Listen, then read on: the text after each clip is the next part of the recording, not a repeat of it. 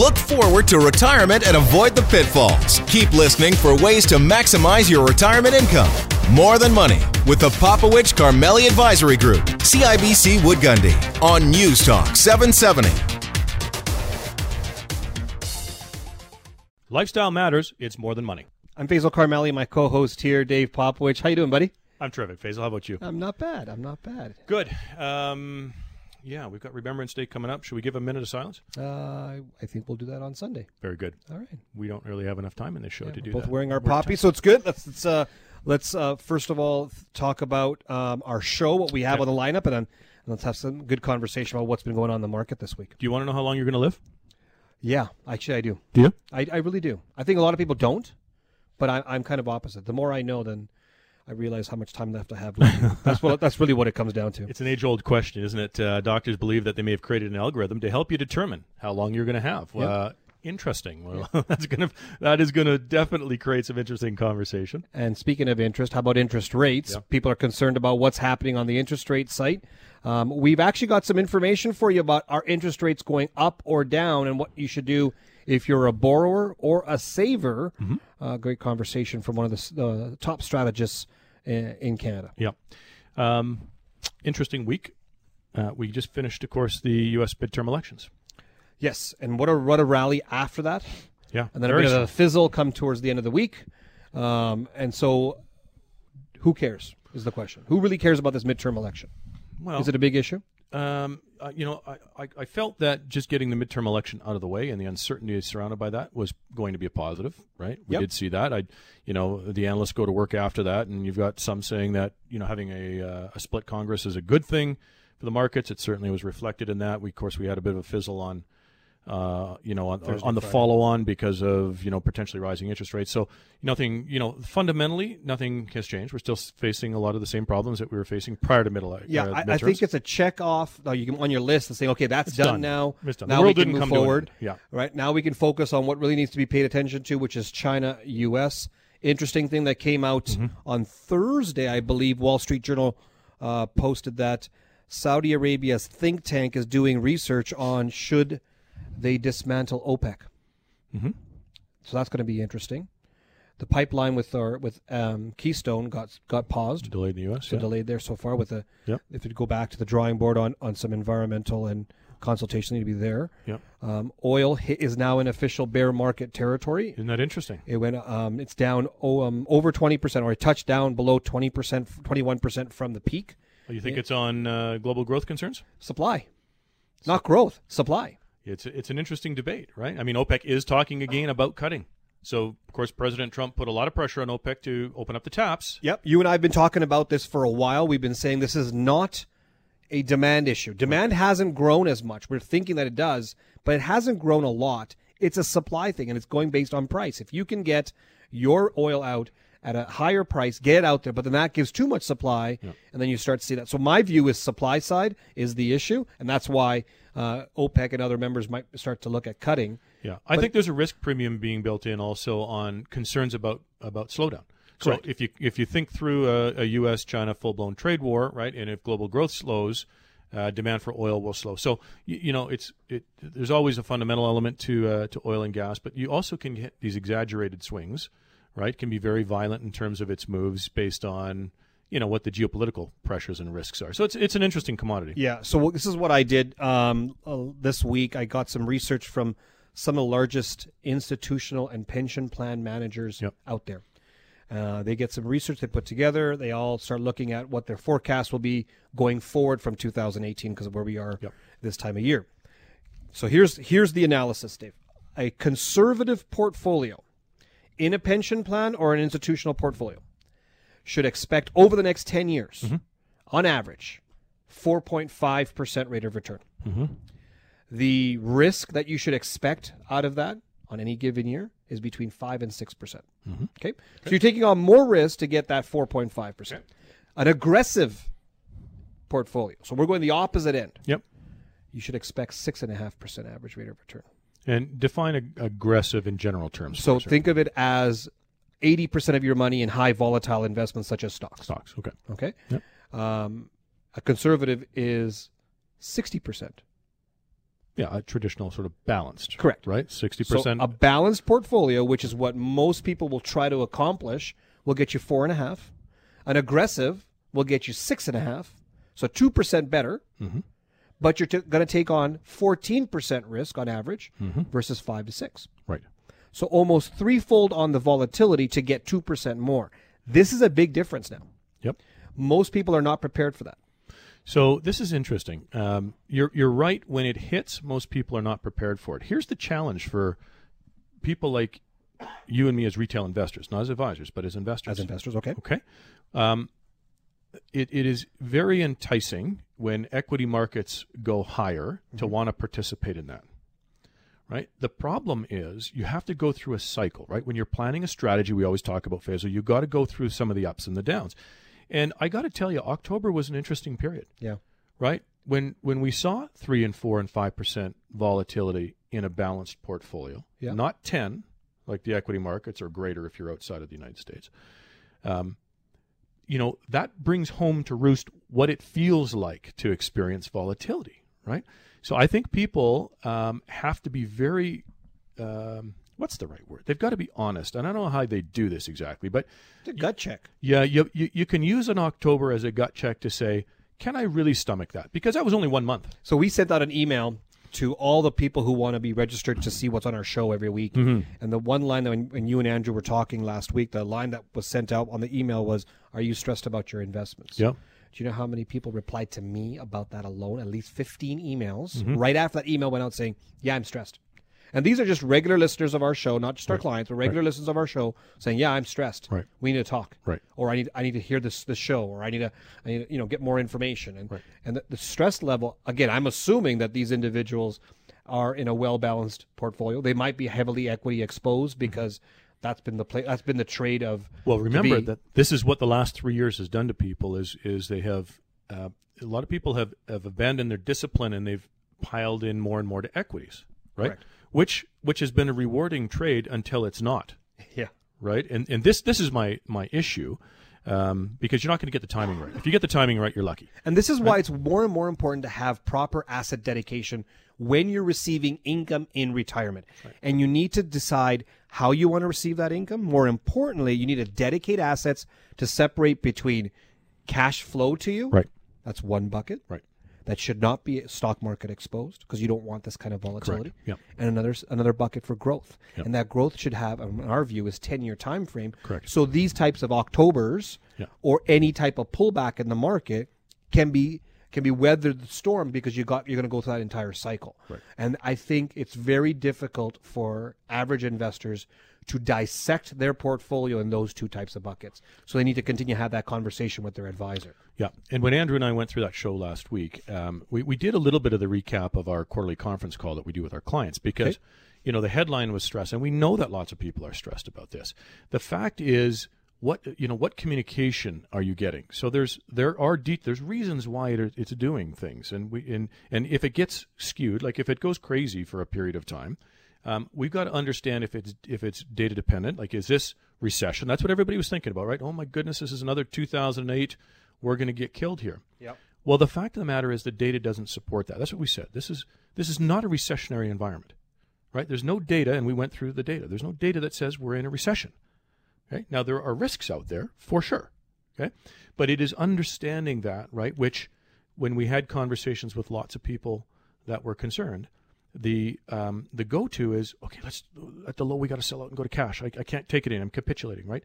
Those emotional decisions are very destructive. Can Correct. be very damaging. And so On both directions. Oh, the markets are running up. Let me go participate in that. Correct. Or the markets are falling. Let me get out of that. Your Correct. market timing on, on emotion, not on fact. Correct. Which is very, very difficult. I think volatility, like we had in October, Yeah. is a a test to see who belongs in the stock market Mm-hmm. and who doesn't. or how much of your money belongs on right strategy. You're Yeah, right. strategy. You- You're right. You're right. It comes back to strategy, and, and we belabor this point maybe too much. But How many people have we said you don't need to be in the stock market? You why are you in it? Right. And it's purely a greed issue. Right. I want more money, but I don't need it. Right. And I say to them, so if you made an extra hundred thousand dollars, what would you do with that money? Good question. Well, nothing. Right. So then why it change your lifestyle, yeah, right? Right. Some people might say, "Oh, I go on an extra trip," Right. but so you're going to bet all of your money for one extra trip? All right. Like you're betting. This Yeah. is this is not. This Or is for the- the kids. I can leave more for the kids. Let them make that bet. Yeah. right. So why take that risk? So you have to understand what your objectives are, and then uh, uh, assign your volatility risk, the metrics that you can take Right. to that. That thing that's important. And we're going to talk about the we're going to talk about the economic environment. We're going to talk about proper structure to avoid these kinds of emotional destructive decisions that can happen at our upcoming seminar. on Tuesday, November 20th at the Crowfoot Co-op Wine, Spirits, and Beer. Now our 7 p.m. session is full, so we're opening up a second one Yep. at 8.30. So even though you register at morethanmoneyradio.com or give us a call at 966-8400, that's 966-8400, you can still register for our 8.30 session, and we'll be happy to see you there. All right, stick around after the break because we're going to talk about whether a computer can actually determine how long you might live. You're on 770 CHQR and more than money.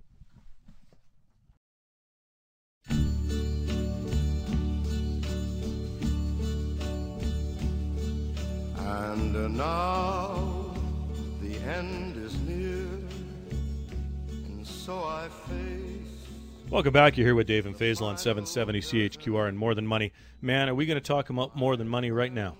Because Okay. I asked you a question at the top of the uh, top of the show. Do you want to know? Would you want to know if you could find out how long you have to So live? I answered that. Let me ask you, would you want to know? no, Really? no, Why?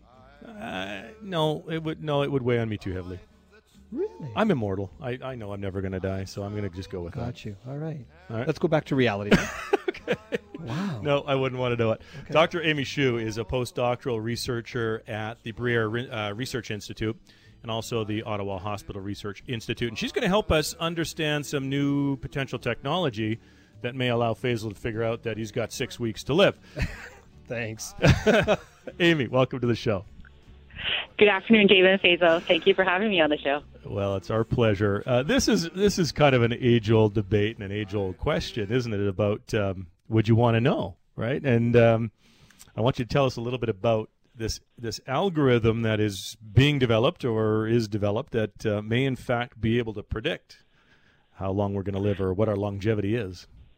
Yeah, you're right. I think um, I think humans are naturally curious. You know, we we do a lot of prediction on a daily basis that we don't realize. For example, we look at predictions of traffic, we look at predictions of weather.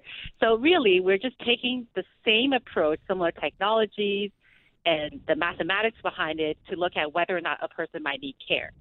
So Respect is a palliative care planning tool that our team of scientists at the Bruyère Center for Individualized Health had developed using home care data from Ontario.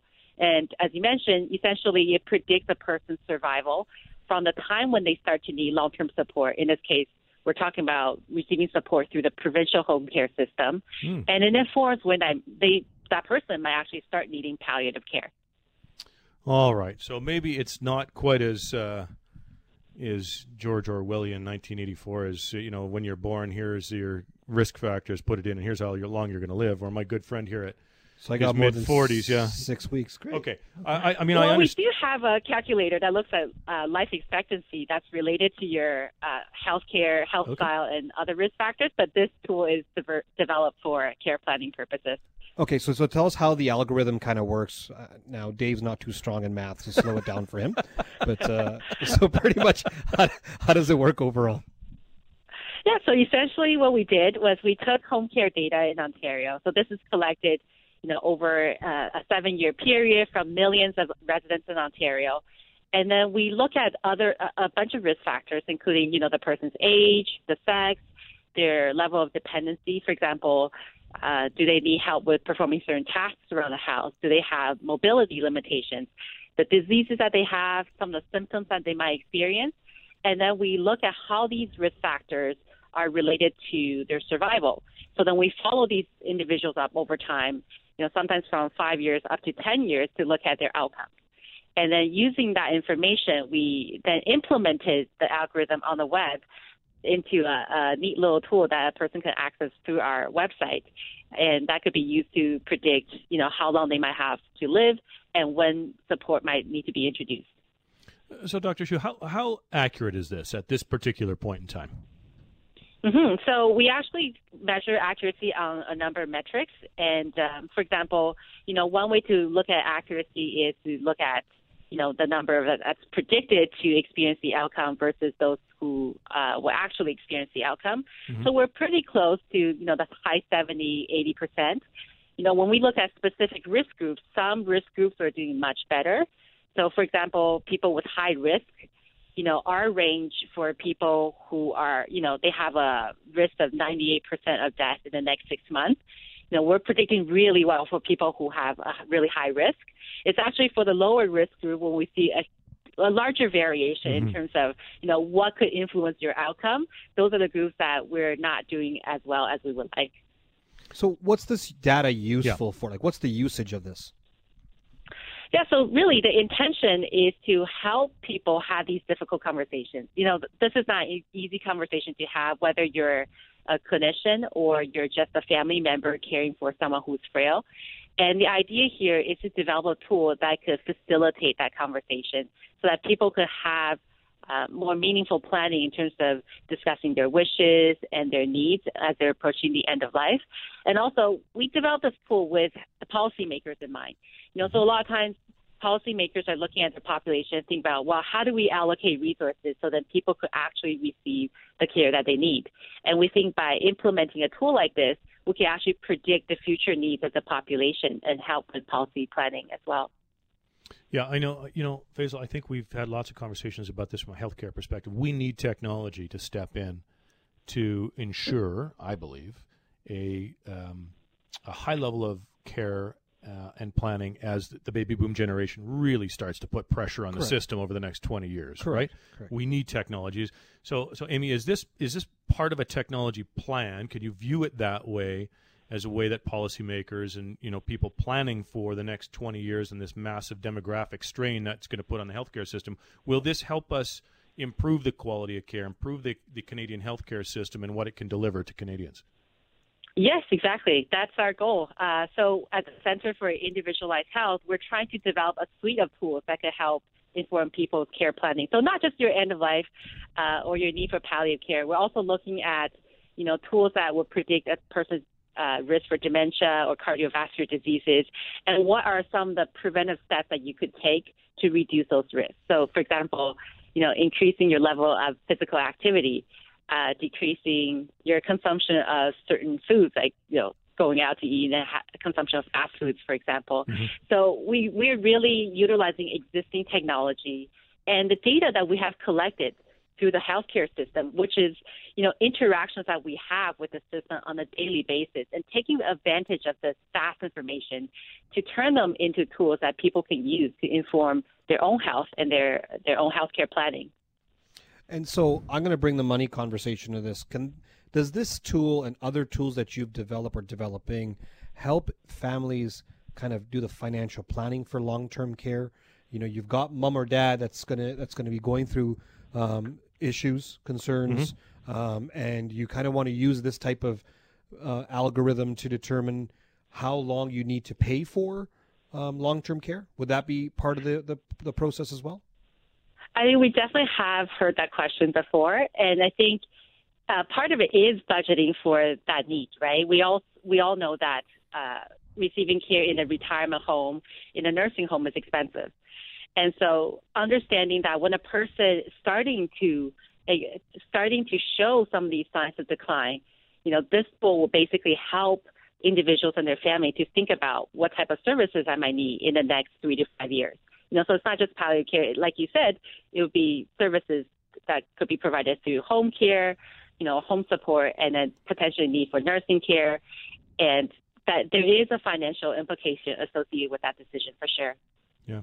You know, this is going to get. Uh, we're going to have to leave it there. We're running out of time uh, pretty quickly, um, Dr. Hsu. But I think this, uh, you know, this kind of artificial intelligence, the predictability of the computers, these algorithms, and so on and so forth, technology um, is going to become an increasingly important piece of budgeting for people um, as they age. Budgeting for mom and dad, as you said, like Yeah. we need to know what that is. Because you make big decisions, right? Like, do I sell the house Right. to pay for my long term care, or do I not? Right. Right. That that's a that's a big decision that either you have the opportunity to make that decision or somebody has to make that decision for you if, if you can't make it on your own. Right. And and those are big decisions to make. You know? Well, and as Dr. Hsu said, right, there's you're planning. So if there's predictability about what the outcome is going to be, make sure people are planning properly, right? There's important implications for the family on on the planning, and then of course there's the healthcare system at all. So that's great, uh, Dr. Hsu, uh, postdoctoral researcher at the Bruyère Re- uh, Research Institute and Ottawa Hospital Research uh, Institute. Thanks for joining us today. Thanks for having me again. All right. Um, Faisal, we're going to talk about um, this bulletproofing your retirement uh, at our upcoming seminar, and part of that is exactly this: it's a health bucket, right? It is understanding what quality of care, what the cost might look like, what the go-to playbook is in the event that something happens from a health perspective that you know adversely affects the family. and technology is coming into play that we have more and more information of how long you're going to live. Longevity Yep. May not mean quality of life. Correct. Just means you've got more bills to pay no matter what for that for that period of time. Correct, yeah. And do you have the income to support that longevity? We're going to talk about that on Tuesday, November 20th at the Crowfoot Co-op Wine, Spirits and Beer. Now our 7 p.m. 7 p.m. session is full. We've opened up another session at 8:30 and you can register for that by giving us a call at 403-966-8400. That's 966-8400 or you can register online at morethanmoneyradio.com. Are you interested where the direction of interest rates and where they're going? Well, stick around after the break. We're going to have that conversation. You're on 770 CHQR and More Than Money. Welcome back. You're here with Dave and Faisal. You're on 770 CHQR and More Than Money. Faisal, we get asked a lot, a lot about interest rates, right? It's affecting, uh, it's affecting portfolios. Savers want, I can't get GICs that pay me enough anymore. It's just a gong show, right? Lots of questions about interest rates, where they're going, policy, and so on. And so, so here's what a headline that came out, uh, let's call it a couple of weeks ago, where it says, Cheer up, dividend investors. A CIBC strategist is predicting an interest rate reversal. Oh! A reversal next year, my friend. Uh oh. So let's get this strategist on, on the phone. Yeah. Let's talk to him. Well, it- it's been such an interesting topic. Uh, great to have Ian Pollick with us, CIBC head of North American Rate Strategy. Ian, welcome for joining, or thank you for joining us. Oh, thanks very much, guys. Okay, welcome to the show here, and let's talk a little bit about interest rates. I mean, this is you know depending on if you're a saver or if you know if Or you're a a borrower. borrower. Yeah. I mean, there's, we're all over the place in terms of what this could mean. But maybe give us a sense of where where you see interest rates going over the next 12 to 18 months. Sure. Well, I think it's you know it's always good to start off with the starting point and why are interest rates rising?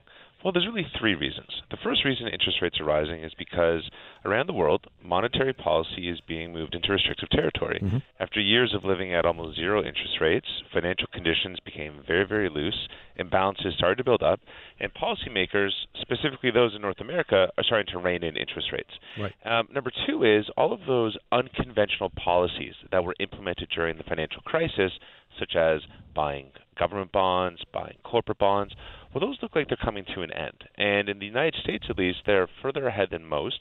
Europe will join the fray later this year by reducing their own bond purchases. And net net, that should put upper pressure on longer term yields.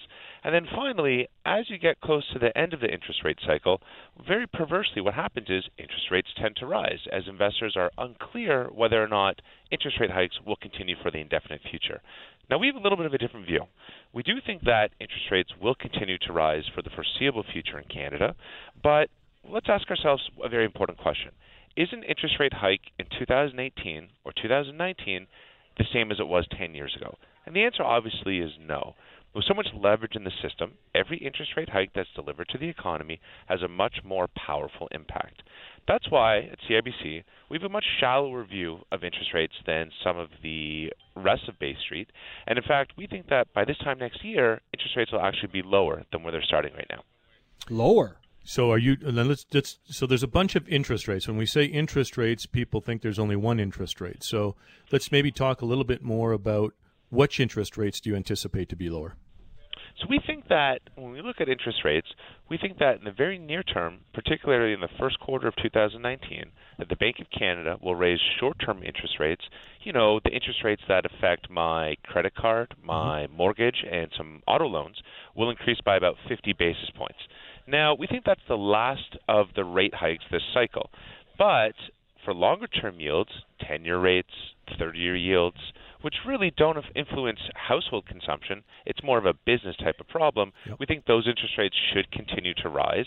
But in the very, very short end of the yield curve, where consumers are most impacted, we think that those interest rates will end the year lower than where they are right now. That's interesting. And this year lower and next year lower. Let's just clarify that. Next year lower. We Thank think that you. rates are heading higher for the foreseeable future. Yep. But by the end of 2019, as you get very close to what many are predicting to be a recessionary year in the United States, we do think that interest rates will end lower. Okay. Um, what does that mean for for the average mortgage holder, as an example? Well, if you were to look at the amount of mortgages that are coming due in Canada over the next, say, two years, about 50% of those people will experience higher interest rates for the first time in the past decade. Yep. Now, we had a bunch of refinances in 2018. However, rates in 2013 were very similar than they were today, mm-hmm. and a lot of people were quite prudent in paying down their house.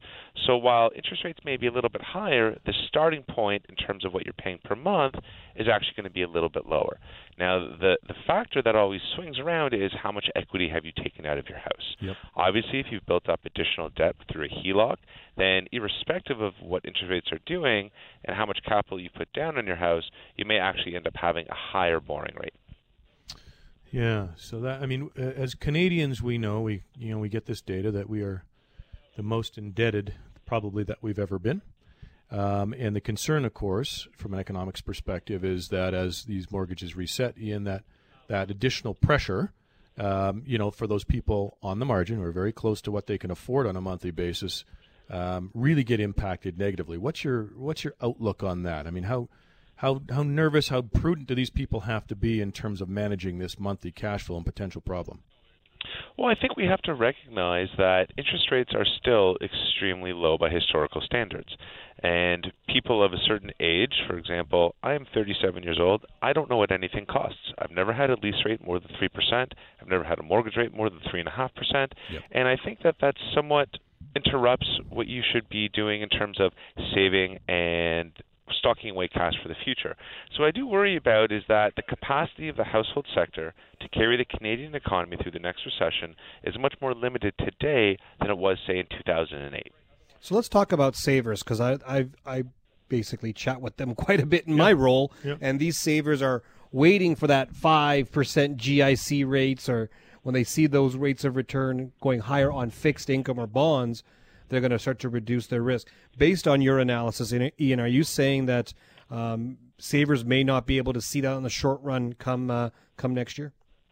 I think that savers should be very cognizant of de-risking portfolios into the early part of 2019, simply because we don't think higher interest rates are necessarily here to stay for the foreseeable future. So while it may be there may be a lot of momentum in terms of yields selling off, but from a savings perspective, you want to take advantage of some of these interest rate sensitive products and lock in a better rate of return. All right. So uh, it may not be the five percent, you know, Faisal that we were talking about or Yeah. we hoped for as a saver, but um, uh, higher than where it is today. So fifty basis points. When we talk basis points, just for listeners, that's a half a percent. One basis Yep. point is one t- uh, one one hundredth of one percent. Um, so when Ian talks about a half a per, uh, fifty basis points, talking about a half a percent increase. What other uh, what other effects? So so we're th- we're talking about this this interest rate move that you're talking about, uh, short term higher, maybe a little bit lower towards the end of next year as uh, you know we get a little longer in the tooth in this economic recovery. What are the implications? What should people really be thinking about here? Well, I think you have to recognize that there's been a very distorted interplay between various asset classes since the financial crisis. And really that was by design because when you introduce what was known as quantitative easing, which is when central banks expanded their balance sheets by buying government bonds, credit bonds, and mortgage bonds, what that really did was is it took out a lot of risk premia from global markets. And the net effect was it took the stock bond correlation highly positive. So over the past five to seven years, when you look at your balanced portfolio, a typical portfolio is 60-40, you were making money on both legs. You were making money in the equity market, you were making money in the bond market. Now the concern here is, as interest rates do start to rise, at some point it does disrupt that usual correlation. So from a 60-40 portfolio, and keep in mind, we did see this in October, the part of that portfolio, the 40% that was supposed to diversify you, mm-hmm. didn't. You had a mm-hmm. sell off in equities, a sell off in interest rates, Yep. and your usual safe portfolio, well, it didn't look that safe to me. And so the last thing that, that savers have a concern about, especially clients of ours or retirees that travel south, mm-hmm. is the foreign exchange. If interest rates, in your view, are going to go down in the short run uh, come the end of 2019, how does that impact currency between us and the U.S.? Well, if you, it's interesting because I would have told you that given what the market is pricing for the Bank of Canada, which is three additional 25 basis point rate hikes over 2019, which takes the rate from 175 today to 250, that the Canadian dollar would have been much stronger. But in fact, the weakness that we've seen in global energy prices, and specifically Canadian energy prices, has really undermined the currency and it's prevented it from richening. So we don't think that the Canadian dollar is actually the outlook is that bright. We continue to see a very weak dollar for the foreseeable future. Do you have an idea of what that number would look like as from your guys' Our official forecast is a 135 dollar CAD. Yeah. Okay. So that's uh, sub seventy six cents said the other way. Yeah, it's th- Yes. that's three cents from here. Yeah, Okay, yeah. okay. Okay, Ian. Uh, thank you very much. We could go on uh, indefinitely about this topic. I think you've given us some good guidance uh, as to how you see the next, call it, fourteen uh, months, fifteen months rolling out, and we appreciate your time today. Absolutely. Have a great day, guys. Cheers. Cheers. Been joined by Ian Pollick, head of uh, CIBC's head of North American Rate Strategy. Uh, it, it is a uh, a constant tug of war between the borrowers, right, And the, the savers, savers. Yep. and um, you know, depending on which side of that ledger you're on, interest rising interest rates can be a good thing or bad thing. And more and more people are on both sides. They're also borrowing and saving at the same point. time, and so they're getting pulled in both directions. It's very difficult, challenging. So that's where the advice needs to come into play. And, and this is one of the risks that we have out there. You bet. So let's talk about this because Ian said something very interesting. We had a period in October we had both bonds and stocks falling at the same time. One of the things that we're trying to educate Calgarians on for a very long time is this notion of alternative asset classes, and that's one of the topics we're talking about in ways to bulletproof your retirement at our upcoming seminar. Yeah, there's five pillars to an investment strategy approach that we have. We'll talk about our five pillars on Tuesday, November 20th at the Crowfoot Co-op Wine, Spirits, and Beer. Our 7 p.m. session is full now.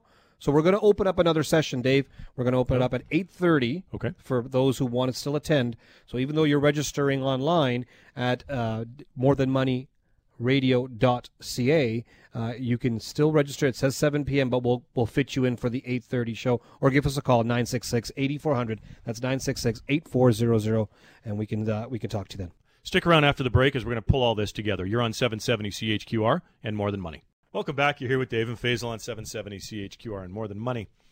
Uh, interesting show, uh, really interesting show this week. But so let me ask you a question because if you think about the the different components of the show, there's a lot of complexity, a lot of different moving parts, and that is true of people's retirement. Right? There's all these. We call them the buckets. We call them the buckets for a reason because there's complexity around all the different decisions and things that you want to do uh, with the money that you've saved in your life as you go through this period. Yeah, so we first started talking about the algorithms and how long you can live Yeah. and some of the impacts upon long-term care and so forth. That's the health bucket. Yeah. There's also a longevity matter. How much money do you will you need to support your life? So that helps in that situation. Then we also had Ian from CIBC talk to us about interest rates. Yeah. And as a saver or a borrower, the impacts to you. So how's your growth bucket going to go? If interest rates are going to go down, how's your income bucket going to work out if you're going to be on low low risk interest bearing type of investments? Yep. Okay, so so this is interesting. There's a whole bunch of stuff, right? We get it now. There's a whole bunch of things we got to consider. So one of the things that we feel pretty strongly about is is going through a financial planning process. Correct. With people, and that helps us put some math and rigor around the lifestyle costs, the assets that people have accumulated, the tax that they're going to have to pay in their lifetime and upon passing. Right. So it, it, it starts to give us a bit of a model. Can I can I give you the story? Okay. Okay, so listener of our show called me up and said, Faisal, um, I've got some interesting information here. I've I went to my my financial advisor, Yes. got a financial plan. The financial plan initially said I cannot retire in the income that I would like for my retirement. Right. So the lifestyle would have to change. They got a second copy of their financial plan because the advisor decided to tweak the numbers a bit. They said, no, no, you're fine. You're okay. All right. Sorry. That doesn't instill confidence. Don't don't stress out. Here it is. So I said, why don't you send me both plans so I can see what changed? And literally in the plan, the advisor changed the rate of return expectation. Right. He went from three percent to six percent. Hmm. So what he's saying is you have to earn six percent for the rem- for on average On average. Uh, for the rest of your your your retirement in order to reach it. At three percent, you can't do it. And so the the, the the the listener was saying to me, well, "What do I do? Because what if it doesn't get to three, or what if it doesn't get six? It gets three. Right. Then I can't retire. What do I do?" And Like, okay, let's let's just have a conversation. And so for everybody who who might be wondering or worried that they may not be able to reach their retirement goals from a financial perspective, um, there are four options you have, and I call this the stew factor. So S T E W. The S as as one option is stands for save more money. So if you are if you have time before you retire, you have an option to save more to get to that required capital amount to, to live off of. The second one is take less at retirement. Kind of a hard pill to swallow for some. Mm-hmm. Is that you may not be able to receive the income you were expecting, you might have to live on less. The E is for earn more. Yep. And I like this one. What the advisor did was increase the interest rate of return or the rate of return on the on the Yeah, plan rate of return. Yeah. to to get that get them to earn more. Right. What I say is let's not focus on that because we talked about what pension plans and institutional money managers saying are the averages for, the rates next of 10 return years. for the next 10 years Right. is about between 4 and 6% Right. this financial plan in our story um, High end of that range. was on yep. the high end so they have no choice but to take on more risk what if you're not comfortable with that Right. the earn more is supplement your income Right. and it I- doesn't have to be just rate of return on the portfolio. correct Yes. People And- forget about this. And, and I love the opportunity where people have now, they call it FIRE, Financial Independence Retirement Early. F I R E, FIRE. In that, in that You're the whole, king of I'm the king of acronyms. King of I basically have, I can't even keep up if you listeners can't keep up. I have no life. So this is what's what's basically going on. So if you have financial independence, which means you can live off your savings, Yep. but you can do the things you want to do, which is the independence part. Yep. You can always supplement your income. You don't have to have a full time job. We have clients who are who are fire uh, not fire, are golf marshals Yep. for the summertime, Yep. Tons of them. and they make they make their money Wow. the summer, and they enjoy the winters away. We have ones who are part time real estate agents. Yep. During certain times of the year, they'll go out and sell a few homes. We have wine connoisseurs that work part time in wine stores. We have uh, um, handymen that love the Home Depot thing. And part of it is because of a financial, uh, the E for earn more. The other part of it is it's engagement yeah, to do something. get out and do something. right? So there is an there's options. Do not accept you have to increase risk in your portfolio or be uncomfortable with your retirement. I believe everybody can retire. Yes. Everybody can be financially independent. Just have the structure around it. So we covered save more. S T is take less. E is earn more. Yep. The W is wait or delay Delay your return. If you delayed it by a year or two years or whatever, maybe what would happen? In this story that we had, this individual ne- never got those options. Right. It was you're just going to take on more risk in your portfolio, Right. and that freaked him out. And so I think when people are going through this process and you're doing some number crunching, and if the numbers don't work, a lot of people do the numbers on their own through a spreadsheet and don't use all the proper Right. variables. Yep. So when you go through a process like this and it doesn't work, you have options in front of you. And do not get discouraged. I think the biggest thing that we can learn from this is there's so many things you can do. You need to kind of now stick handle your way through what's the best for your yourself and your family Right. and, and come out with those goals. Yeah, and you know the least favorite option that we have in that stew is the try to ratchet up risk. And Well, earn more but try by getting more return. yes, It's not as easy as it used to be. Well, I think what we've come out of 10 years of good returns overall, it's not going to be as easy as it used to be. But but hang on a second because there's there's uh, around that one and I'm the risk guy on the team right so this I lay awake at night Chicken. staring at the ceiling yeah I'm the chicken because I worry about uh, I worry about risk in the portfolios and there's a mathematical very serious mathematical problem with the assumption of ratcheting up risk to earn more in a portfolio at a time that you're in your life where you have to draw on those assets Correct. Okay. And it is a very serious. I, I would suggest you, in, in fact, we'll, we'll talk about at the end of the segment, I guess, the uh, the upcoming seminar, but we're going to address it in the seminar. And this is an educational piece that we've been working on um, and sharing with Calgarians for eight or 10 years now, Faisal. Yep. It's about how we fundamentally believe the rules of investing change, right? And so you you need to understand the implication of of what risk means in a retirement in a in a closed pension and that's what you have right? If you're you're retired no new money coming in your savings becomes a closed pension. Yep. and there's some very specific risks and the rules change from what they were when you were receiving a paycheck and 40 and adding new money to your portfolio. You got to understand what those So risks are. if you're sitting down with your advisor and your advisor says, well, it may not work or here's what we need to do to change it. And they might increase the rate of return Yes. or decrease inflation or whatever variable they're changing. The question that the, the, the, the client or the individual investor needs to ask is, what other choices do I have? And if they cannot come to you with at least four different options, four, they cannot come to you with four different options, there's a concern about is that individual the right person to to be giving you the retirement advice.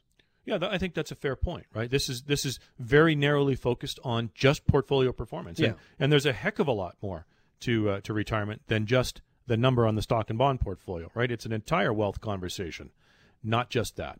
Okay, I think we have to um, um, maybe cut it off there. We're going to spend an awful lot of time talking about this concept, right? Correct. Bulletproofing it, figuring out the plan at our upcoming seminar, and and we've got an it's full again. right? Yes. So, the, the the seminars on Tuesday, November twentieth, at the Crowfoot Co-op Wine, Spirits, and Beer. Our seven p.m. session is full, so we opened up an eight thirty session as well. So register by going to by calling us at 966-8400 that's 966-8400 or go online to register at morethanmoneyradio.com Yep. uh, and you will then our, our team will then connect with you and, and register you for the 8.30 session on november the 20th Hey, and I just want to I want to let people know that this is an educational seminar. Correct. Right. This it's not a sales pitch This isn't. This is about education about around some of the risks that we see, the, Correct. how the things have changed, and then some of the solutions. It's not just about the problems. It's about what are the solutions to these problems as we move into this very different phase of our life that we call retirement. So um, feel free to join us. There's no obligation, no commitment. It is pure an education seminar. We'd love to see you. We've talked to literally thousands of people now about this, and we'll uh, we'll share we'll share with you everything that we do in our in our book that we put out called Bulletproof Your Retirement. That's right. And, and and we want people to continue being educated and listening to this. So you can always access our our, our segments, our past segments on morethanmoneyradio.com or get them delivered directly to, to you uh, by going to More Than Money CHQR on your podcast on Apple or on your favorite podcast apps, wherever you go to get them. So this will be a great opportunity for you to do that. I think this is a, a educational piece that we are committed to educating Canadians Absolutely. about retirement. Absolutely. Okay, thanks for joining us for another edition of More Than Money. You're on 770 CHQR. We'll talk to you next week. David Popowich and Faisal Karmali are portfolio managers and investment advisors with CIBC Wood Gundy in Calgary. The views of David Popowich and Faisal Karmali do not necessarily reflect those of CIBC World Markets Inc. Clients are advised to seek advice regarding their particular circumstances from their personal tax and legal advisors. If you are currently a CIBC Wood Gundy client, please contact your investment advisor. CIBC Wood Gundy is a division of CIBC World Markets Inc., a subsidiary of CIBC and a member of the Canadian Investor Protection Fund and Investment Industry Regulatory Organization of Canada. David Popowich and Faisal Karmali are portfolio managers and investment advisors with CIBC Wood Gundy in Calgary. The views of David Popowich and Faisal Karmali do not necessarily reflect those of CIBC World Markets Inc. Clients are advised to seek advice regarding their particular circumstances from their personal tax and legal advisors. If you are currently a CIBC Wood Gundy client, please contact your investment advisor. CIBC Wood Gundy is a division of CIBC World Markets Inc., a subsidiary of CIBC and a member of the Canadian Investor Protection Fund and Investment Industry Regulatory Organization of Canada.